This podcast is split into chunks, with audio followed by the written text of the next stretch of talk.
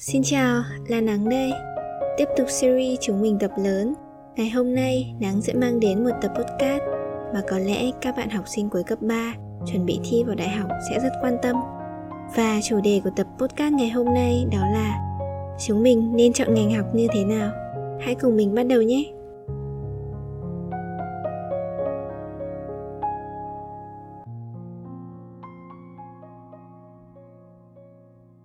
Có rất nhiều tiêu chí chọn ngành học, nhưng ở đây mình sẽ chỉ lưu ý với các bạn 5 tiêu chí mà mình thấy quan trọng và cần thiết như sau.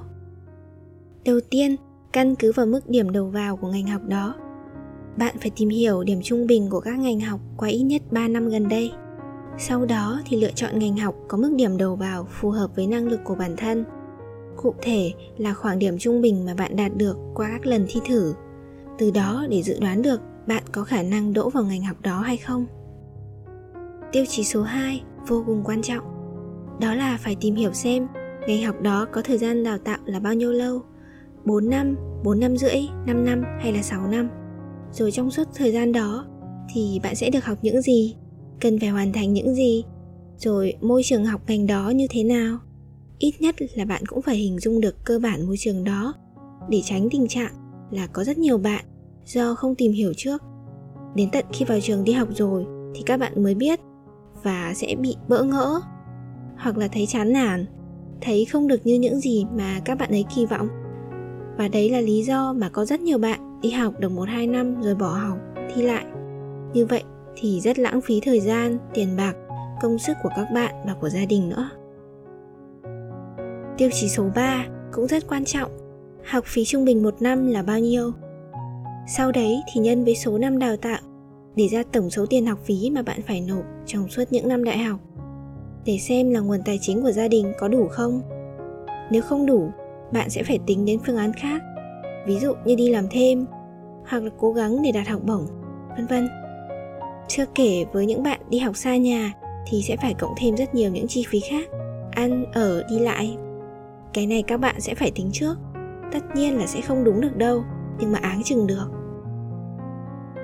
tiêu chí số 4 đấy là cơ hội việc làm.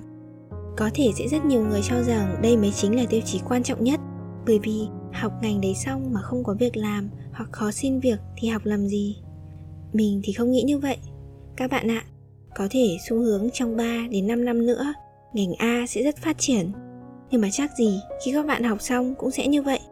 Do thị trường luôn luôn vận động, không có một cái gì đứng yên cả. Chưa kể đến những tác động không thể lường trước được ví dụ như đại dịch covid hay là khủng hoảng kinh tế thì sẽ có rất nhiều ngành nghề bị ảnh hưởng.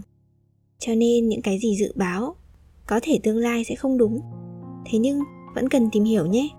Để mình biết rồi có niềm tin vào ngành học và để cố gắng.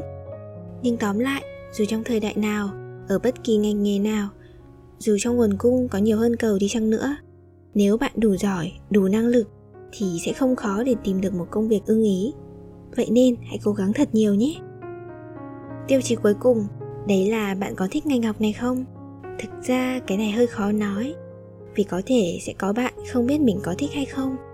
Thậm chí có thể không biết mình thích học ngành gì nữa. Cá nhân mình thì nghĩ điều này không quá quan trọng, vì thật ra khi chúng mình ở độ tuổi 18 thì sở thích khó ổn định lắm. Có khi bạn nghĩ là mình thích, nhưng chưa hẳn đã phải vậy. Mình biết có nhiều trường hợp chọn ngành học đúng với sở thích nhưng đến khi vào học thực tế thì lại không. Cũng có khi lúc chọn ngành chưa thích, nhưng đến khi đi học thì lại thấy thích. Lời khuyên của mình đối với những bạn gặp trường hợp này là hãy tham khảo, lắng nghe ý kiến từ bố mẹ, thầy cô, từ những người hơn tuổi. Họ là những người đã trải qua rồi, và đặc biệt họ là người thân của bạn, rất hiểu tính cách của bạn. Vậy nên mình nghĩ là những người đó sẽ đưa ra những gợi ý phù hợp với bạn nhất. Và chốt lại thì bạn mới chính là người quyết định ngành học cho bản thân. Mình hy vọng rằng năm tiêu chí mà mình cung cấp ở trên sẽ có thể giúp bạn đưa ra lựa chọn phù hợp và dễ dàng hơn. Những tiêu chí mà mình đã liệt kê cho bạn đều đã được đúc rút qua chính bản thân mình và những người bạn của mình. Mình đã trải qua và thật sự hài lòng với kết quả. Và mình tin rằng bạn cũng vậy. Chúc bạn sẽ lựa chọn được ngành học phù hợp nhất với bản thân và hãy cố gắng theo đuổi ngành học đó. Còn bây giờ thì mình phải nói lời tạm biệt với các bạn rồi. Hẹn gặp các bạn trong những tập phát sóng tiếp theo của series chúng mình tập lớn. Bye bye!